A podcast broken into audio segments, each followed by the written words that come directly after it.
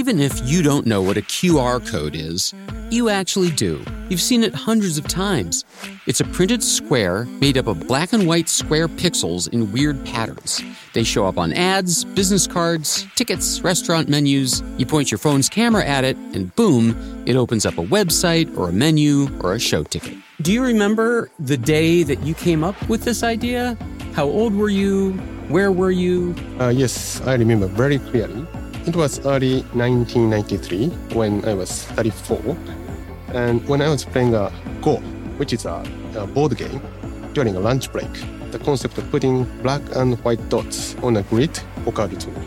It's rare to find a cultural element as global and ubiquitous as a QR code that was basically invented by one single guy.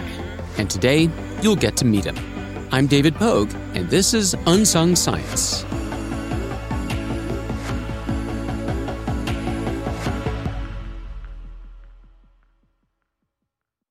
Hey, Prime members, you can listen to Unsung Science ad free on Amazon Music. Download the app today. This spring, if you'd rather spend time enjoying your lawn instead of trying to keep it alive, there's good news. TruGreen is the easiest and most affordable way to get a beautiful lawn. All you have to do is water and mow, and they'll do the rest weed control, fertilization, aeration, and even some things you might not even think of. They'll do all of it, while you can do literally anything else. With TruGreen, you can have your lawn looking as good as a putting green. That's not hyperbole. TruGreen is the official lawn care treatment provider of the PGA Tour. TruGreen offers a satisfaction guarantee, and they have a verified best price promise, which guarantees you the lowest price with no compromise on quality. You do you. Let TruGreen do your lawn care. Visit trugreen.com to get the best lawn at the best price with the best people guaranteed. You can host the best backyard barbecue. When you find a professional on Angi to make your backyard the best around. Connect with skilled professionals to get all your home projects done well. Inside to outside repairs to renovations. Get started on the Angi app or visit Angi.com today. You can do this when you Angi that. Season 2, Episode 13 The Man Who Invented QR Codes. Yes, that's right. I'm going to devote an entire episode to the invention of a barcode. I do realize that if I really want to soar to the top of the podcast charts, this is not the right topic. I should do true crime or partisan politics or answer your sex questions. But you know what? I believe in myself and my interests. I have integrity, and so do you. So, barcodes it is.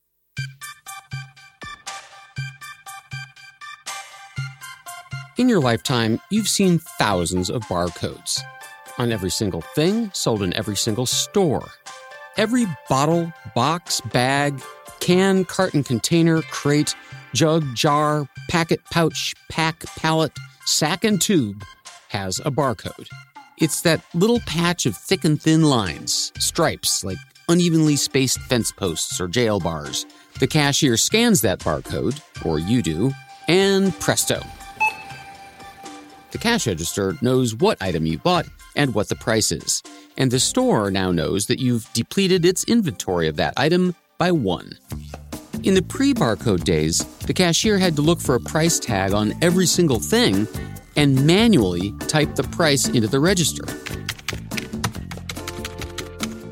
which was tedious and error prone and gave you carpal tunnel syndrome. What I'm describing, of course, is a UPC barcode. Universal Product Code. It came along in the 1970s when the grocery store industry decided they'd had quite enough of the old. Ouch! It was time to modernize. They opened up a competition to see which tech company could design the best scannable barcode, and in 1972, IBM was the winner. It designed this barcode based roughly on Morse code, with its alternation of short and long tones. Only this time, it was thick and thin lines read by a laser beam. And in the summer of 1974, the first store rang up the first sale of the first item ever bought by having its UPC barcode scanned. It was a pack of juicy fruit gum for 67 cents. A purchase so culturally significant that there's a replica of that pack of gum in the Smithsonian. Now, at checkout, the UPC code was much faster and more accurate than human eye hand coordination. But as human computer interfaces go, it was really pretty crude. Problem number one these barcodes are one dimensional. If the code isn't perfectly perpendicular to the laser beam reading it, you get an error. Of course, IBM's design features two laser beams forming an X inside the scanner, so you can be a little sloppier with your barcode positioning. But still, it sometimes takes a few tries to get it to read. Problem number two was tolerance for errors. The UPC didn't have much. So if part of the barcode is torn away, or smeared, or partly covered by a Sharpie mark or an oil stain, the machine can't read it. And problem number three the standard UPC barcode doesn't store much data. Its entire readout, in fact, is 12 digits. And the biggest number you can describe with 12 digits is 12 nines in a row. That's just shy of 1 trillion. It's 999 billion, 999 million, and so on. Everything sold in every single store has its own unique UPC number. A 20 ounce bottle of Heinz ketchup is always 01300013673. For half inch Scotch Magic tape, it's 0212 So, in theory, the UPC system should be able to identify a trillion different products, right? Wrong. Turns out the first six digits identify the company. The barcode for every product from Procter & Gamble, for example, begins with 003700, whether it's Febreze, Pampers, or Tide. Then the next five digits identify the product within that company's portfolio. Procter & Gamble, for example, makes Joy Lemon Scent dish soap 21737. Now, if you're keeping track at home, you may realize that we've now accounted for only 11 digits 6 for the company, 5 for its product. What about the 12th number in the barcode? That is a checksum, a digit that confirms that this is a real UPC code and that it's been scanned correctly.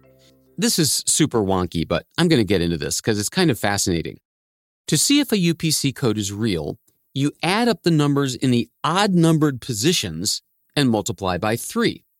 Then you add in the digits in the even numbered positions, divide the answer by 10, subtract that answer from 10, and voila, you've just calculated the final digit of the UPC code, the checksum.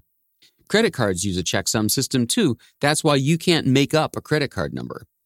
Just for fun, I looked up the barcodes 11111111111 and 22222222222.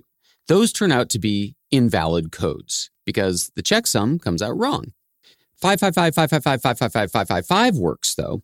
That's an actual product. It's an L-shaped pillow for breastfeeding babies called the Jolly Jumper Boomerang Nursing Cushion. See what you can learn from podcasts? Anyway, bottom line is that UPC codes will run out after far fewer than a trillion products. The limit is more like a few billion. And we're getting to that point. Have you seen how many flavors of Oreos there are? Over the years, various UPC code systems with expanded capacity have come along, but all those barcodes are still one dimensional, error prone, and limited. Which is why this episode is not about UPC barcodes, it's about their spiritual successor, the QR code. Now, you may or may not know the term QR code or what it stands for quick response. But you've certainly seen a QR code. It's that square computery pattern made up of little black and white pixels that shows up on things like billboards, magazine ads, business cards, tickets, and restaurant menus. You show it to your phone's camera and it does something. It opens a web page with more information or shows you the restaurant menu.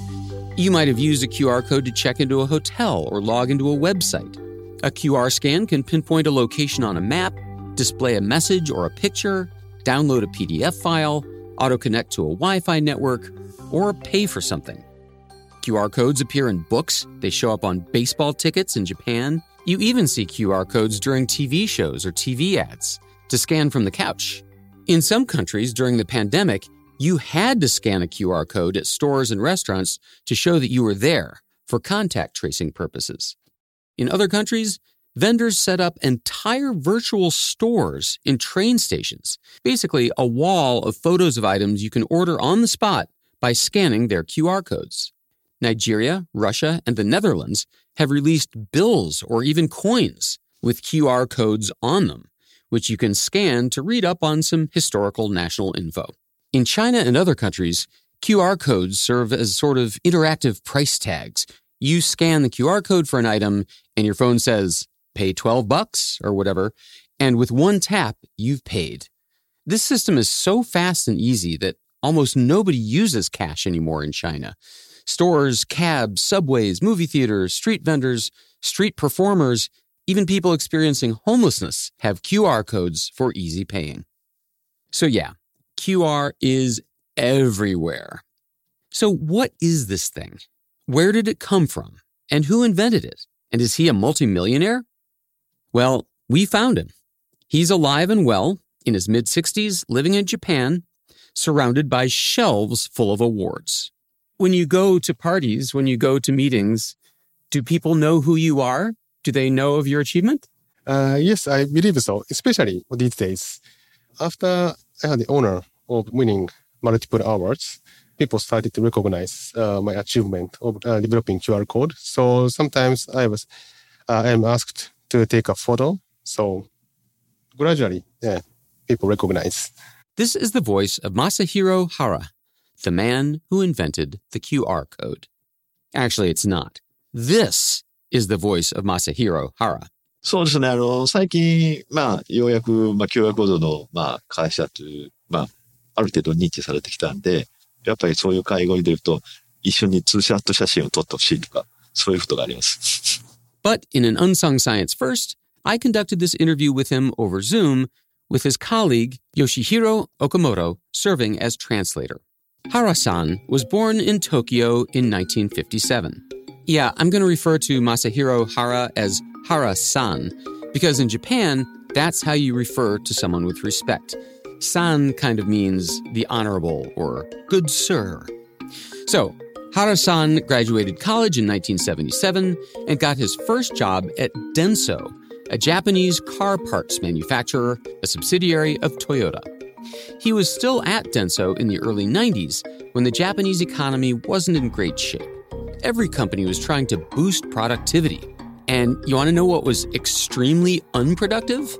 Trying to find the right box of parts on the Denso assembly line. Every box scrolling by had multiple UPC style barcode stickers on it. You'd have to scan every one of them with your handheld scanner gun to figure out what was inside. It was super inefficient and also a pain in the butt. There were cases where uh, we put the 10 barcodes side by side and read it one by one. So it's very inefficient at that time. Hara-san was 34 years old, and he'd had enough of scanning 8 or 10 stickers on every box of car parts. Did somebody ask you to create a new barcode? Was that an idea from your boss? Or did you just independently say, I think we need a better barcode? Uh, the idea occurred to me on my own. Do you remember the day that you came up with this idea? How old were you? Where were you? Uh, yes, I remember very clearly. It was early 1993 when I was 34. And when I was playing a Go, which is a, a board game, during a lunch break, the concept of putting black and white dots on a grid occurred to me. It may have been the most important lunch break of his life. Go is an ancient Chinese board game where you and your opponent each have these round white or black stones. They look kind of like Mentos or oversized M&Ms. The object is to place them strategically on a 19 by 19 grid in such a way that they fence in your opponent's stones. If you saw a Go board after a game pictured side by side with a QR code, you'd definitely see the family resemblance. Anyway, the key to this eureka moment was that UPC barcodes are one dimensional. If the code were square, instead, two dimensional, you'd be able to store so much more data. So Hara-san told his bosses that he wanted to develop a new improved scannable code for Denso's car parts. As translator Okamoto-san puts it, When he decided to develop this, uh, he told his boss that he'll do it in two years.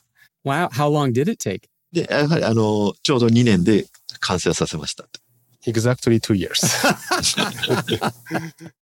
The first challenge was figuring out how the scanner camera would know when it was looking at a QR code to differentiate the code from whatever text surrounded it on the page or the box. How could he teach the software to pluck out the QR code from its surroundings? And then, one morning on the train to work, buildings were flashing by, facade after facade, each full of windows in identical rows and columns.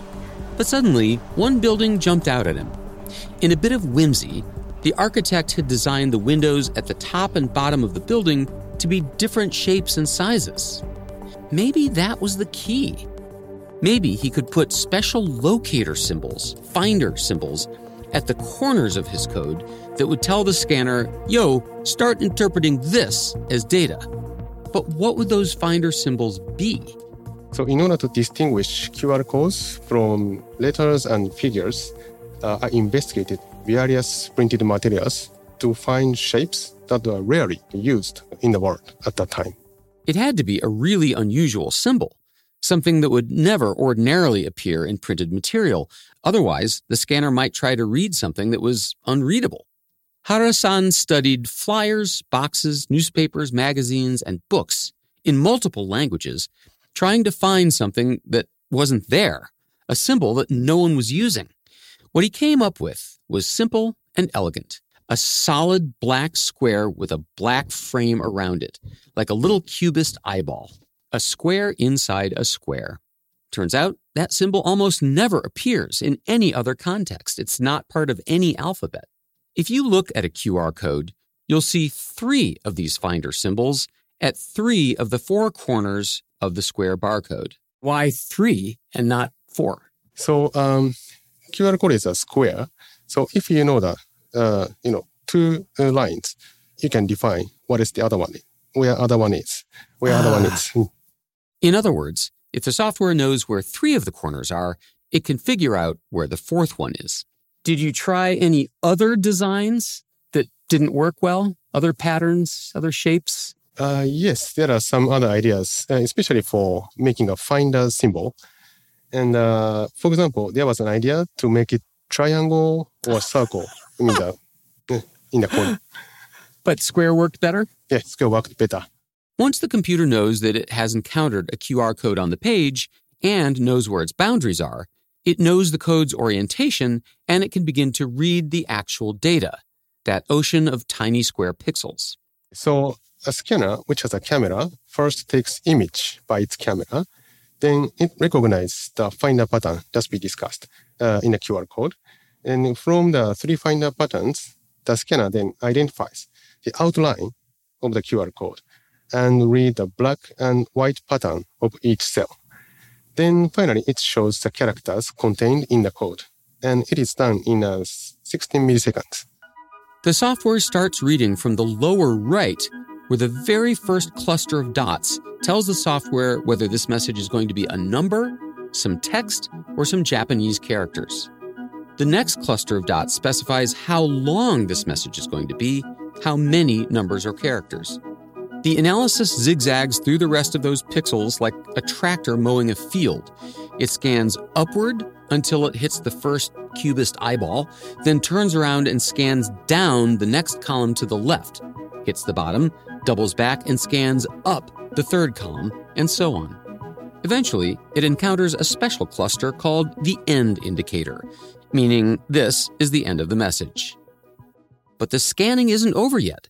At this point, the path continues with error correction data, kind of like that checksum digit in the UPC code, but much, much more detailed. It's, it's almost like a backup of the QR's encoded data. All told, a single QR code can store over 7,000 numbers, or about 3,000 typed characters. The grid of dots can be as small as 21 rows and columns, or as big as 177 by 177. The real genius of the design, though, is not just the amount of data it stores, it's how fast and flexible it is for reading. QR code can store 200 times more information than barcode, and it can be read from anywhere uh, in 360 degrees quickly. And also, it can be read even uh, part of the code is damaged or covered with dirt, which barcode cannot. In fact, even if you smudge or cover or tear away as much as 30% of a QR code, the information still comes through to your phone. That's how much error correction and redundancy is built into the design. Sometimes companies dress up a QR code with their logo or some little graphic in the middle. I saw that on a cereal box recently. They can do that because of this error correction. The scanner says, Oh dear, there's a chunk of this code covered up by some graphic, but I don't care. I can still get the data. You can be amazingly sloppy with the angle or the distance of your phone. That made it a huge hit in the Denso car parts factory. You could reliably scan boxes that had weird shapes sitting at odd angles as they zoomed by on the conveyor belt. After two years of effort, Masahiro Hara had achieved his goal. Were your bosses very happy? Did, did you get a raise? Did they have a party for you? Um, actually, my bosses were not so excited when I first showed them the QR code. It is because they did not know uh, how much it would be used or generate new business with this new code. Well, great. Two years of genius effort, and Harasan is rewarded with a big yawn from management. Obviously, there is more to the story. In particular, there were four seismic cultural events that changed the course of history and brought QR codes to global domination. I'll let you know about them after the break. Okay, it's time to commit. 2024 is the year for prioritizing yourself. Begin your new smile journey with Byte, and you could start seeing results in just two to three weeks. Just order your at home impression kit today for only $14.95 at Byte.com. Byte Clear aligners are doctor directed and delivered to your door. Treatment costs thousands less than braces. Plus, they offer financing options, accept eligible insurance, and you can pay with your HSA FSA.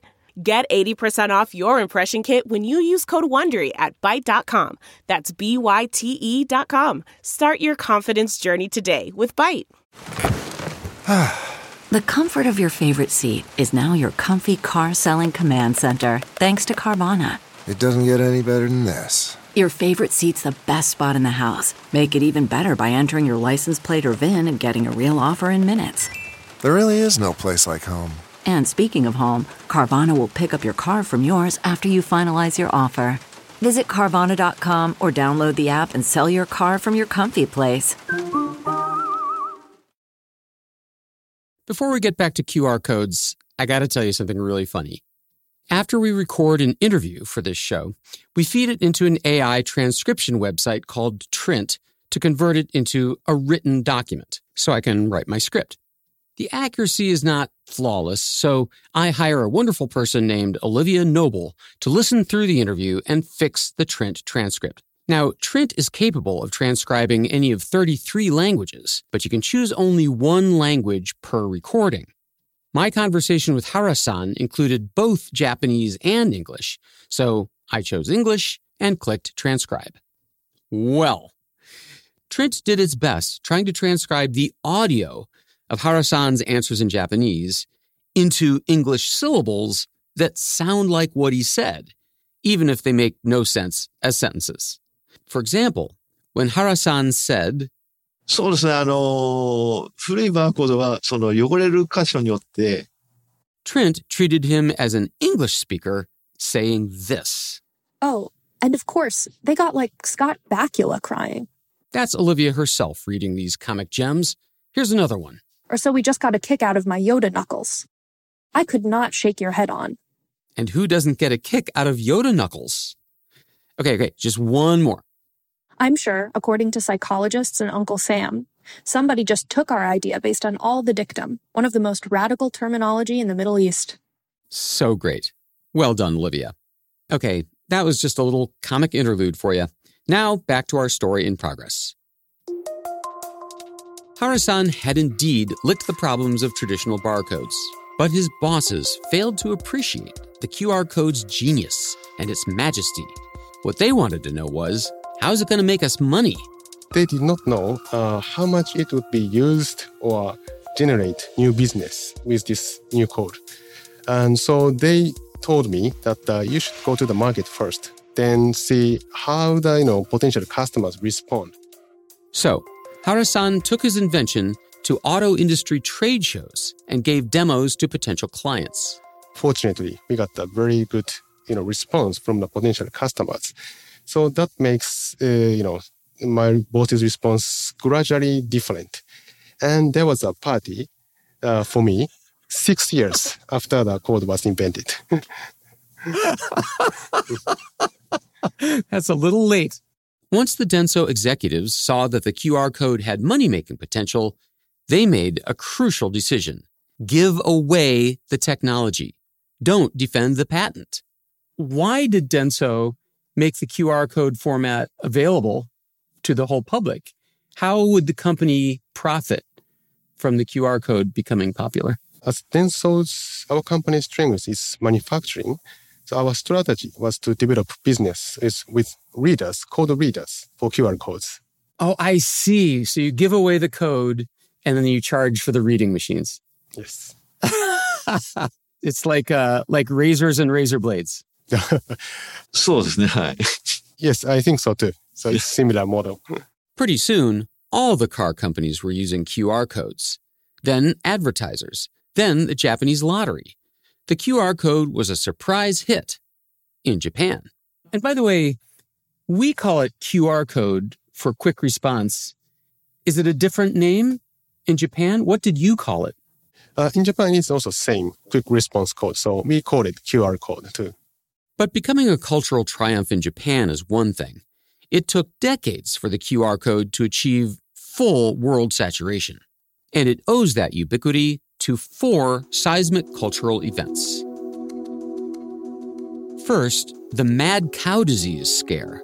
Don't know if you remember that, but it was this horrifying neurological disease in cows that made them uncoordinated, nervous, or even violent, and then they died. In 1996, a lethal new disease appeared in Britain. The patients present with difficulties with balance and walking. And the deterioration from first symptom to death takes only a matter of months. In the 90s, a couple of hundred people died after eating contaminated beef, so there was a worldwide panic. Suddenly, it was really, really important to track every bite of beef from the farm to the wrapped package in the grocery store. The QR code was an ideal tracking system. The second big push came along in 2007 with the invention of the iPhone. Pretty soon, people could download a special app onto their smartphones and read QR codes just by pointing the phone. You didn't need to buy a special reader gun anymore. Sorry about that, Denso. The third huge event in 2017, both Apple and Google built QR scanning right into the camera apps of their smartphones. No more downloading a special app. Somewhere along the line, 2017 or something, the phone could read QR code just by itself, just in the camera app. Did they call you up and ask you about that? Did, did you know that was happening? No, actually, they did not consult with us. But when this happened, uh, I felt very happy because I thought the QR code has been widely recognized all over the world. Today, you just open your camera app and point it at a QR code. You don't even take the picture. Instantly, a button appears showing the website that will open when you tap it. And the fourth big push was a little thing called the global pandemic. During COVID, nobody wanted to handle a restaurant menu that might be infectious, or to pick up a brochure or whatever. Everything went touchless. The solution was QR codes. Point your phone at a laminated card on the restaurant table, and the latest menu or wine list appears on its screen. It saves the restaurant money, makes it easy for them to update the menu, and keeps your grubby mitts off of physical menus. Suddenly, QR codes went mainstream. Today, Masahiro Hara is still working at Denso after 46 years. And he's still developing the QR code's successors. Like, what if you could wear a QR code on a bracelet or necklace with all your medical records? What I am working on now is to put information about uh, someone's X-ray data or you know heartbeat data. So uh, when uh, someone goes to the hospital, if he or she can show that kind of information, have a, a smooth and quick uh, diagnosis in the hospital.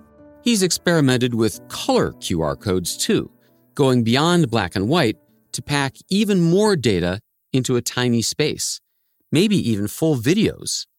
And he's already introduced the SQRC, the secure QR code, where part of the code is encrypted and can be read only by a special scanner. As a result, it is used for amusement park tickets and also food traceability. Of course, once you've got a secure portion of the code that can't be faked or duplicated, all kinds of possibilities open up. For example, you know those employee security badges that get you into secure areas of a building? Harasan has come up with a way to make them unimpersonatable using those same SQRCs. It works like this. Your employee photo is embedded into the encrypted code on your badge. Now you show up for work at the nuclear facility or gold bar storage company or whatever. To verify the person, he or she goes in front of the camera and holds the SQRC held over the dedicated reader. At this point, a camera compares what you actually look like standing there with the stored image of your face on your badge. And if they match, you get to go in. You can even use this system in an environment not connected to the internet. So as a result, uh, this system is used for access control or in offices, or it can also prevent uh, impersonation. Your QR code obviously became very successful. Was that because of your skill and your good ideas, or was there some part of luck and timing? Uh, it was my idea to develop a code that can be read quickly and reliably. Uh, but I was very lucky to be able to develop this before a cell phone or smartphone with cameras become popular. I've heard of QR codes appearing on gravestones, which seemed surprising, but also a very good idea. Um, have you heard of any crazy examples of people using QR codes? Uh, yes, I have seen people with QR code tattoos on their oh. bodies. In Japan, in year uh, 2004, then I heard their contact information is in there, so they exchange their contact information by using their tattoo. that seems like a pretty cool idea. As long as you don't think you'll ever move or change your phone number for the rest of your life. Oh, wait a minute. No. If your address changes, you you just edit the website that opens up when you scan the QR code, like a restaurant changing its prices. Duh. Did you have an idea that this could be very big? Uh, the answer is yes and no. So when I went to trade show and uh, showed showed the especially industry use customers this QR code, I had a very good response. So I thought it can spread uh, in industry use, but uh, I could never imagine that uh, it would be spread, you know, for the you know usual consumers. So that was totally surprise to me. I'm delighted to have met Masahiro Hara, truly one of the unsung engineers of our time, and to tell you his story. And when you look back over the arc of his career, I think one profound adage really sums it up. In the words of the Trint transcription, but the real concrete sketches on display? Your eyes. As I said goodbye to Harasan and his translator, Okamoto san, Harasan had a little surprise for me. Young people today, they might have posters on the wall of their sports heroes or their music heroes. If I had a poster on my wall, it would be of you. Thank you. Thank you for interview me. That's Harasan himself speaking his own English. Oh, you didn't tell us you speak English. Actually, he can. I'm a happy that you uh, are interested in QR code. You've just listened to another episode of Unsung Science with David Pogue. Don't forget that the entire library of shows, along with written transcripts, await at unsungscience.com. This podcast is a joint venture of Simon & Schuster and CBS Sunday Morning, and it's produced by PRX Productions. For Simon & Schuster, the executive producers are Richard Rhorer and Chris Lynch. The PRX production team is Jocelyn Gonzalez, Morgan Flannery, Pedro Rafael Rosado, and Morgan Church. Jesse Nelson composed the Unsung Science theme music. Our fact checker is Christina Ribello, and Olivia Noble fixed the transcripts. For more of my stuff, visit davidpogue.com or follow me on Twitter at Pogue. That's P O G U E. We'd love it if you'd like and follow Unsung Science wherever you get your podcasts. And spread the word, will you?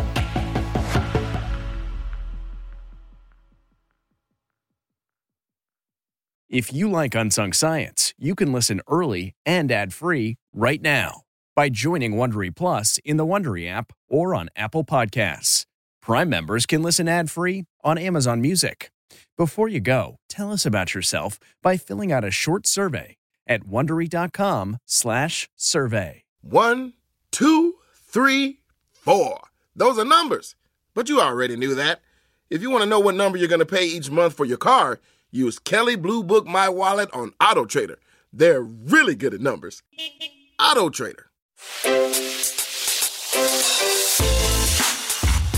Hi, this is Jill Schlesinger, CBS News business analyst, certified financial planner, and host of the Money Watch podcast. This is the show where your money is not scary and it's not boring. It is a show that's all about you. It's your questions that make it possible for me to provide unconventional and entertaining insights on your money and maybe more importantly, on your life. I'm going to be your financial coach, someone who brings common sense and an insider's perspective on how to manage your money and your emotions. And I promise we are going to have a little bit of fun along the way. Have a question from retirement to career changes to college funding? Just send us an email at askjill at jillonmoney.com. Follow Money Watch wherever you get your podcasts. You can listen ad free on the Amazon Music or Wondery app.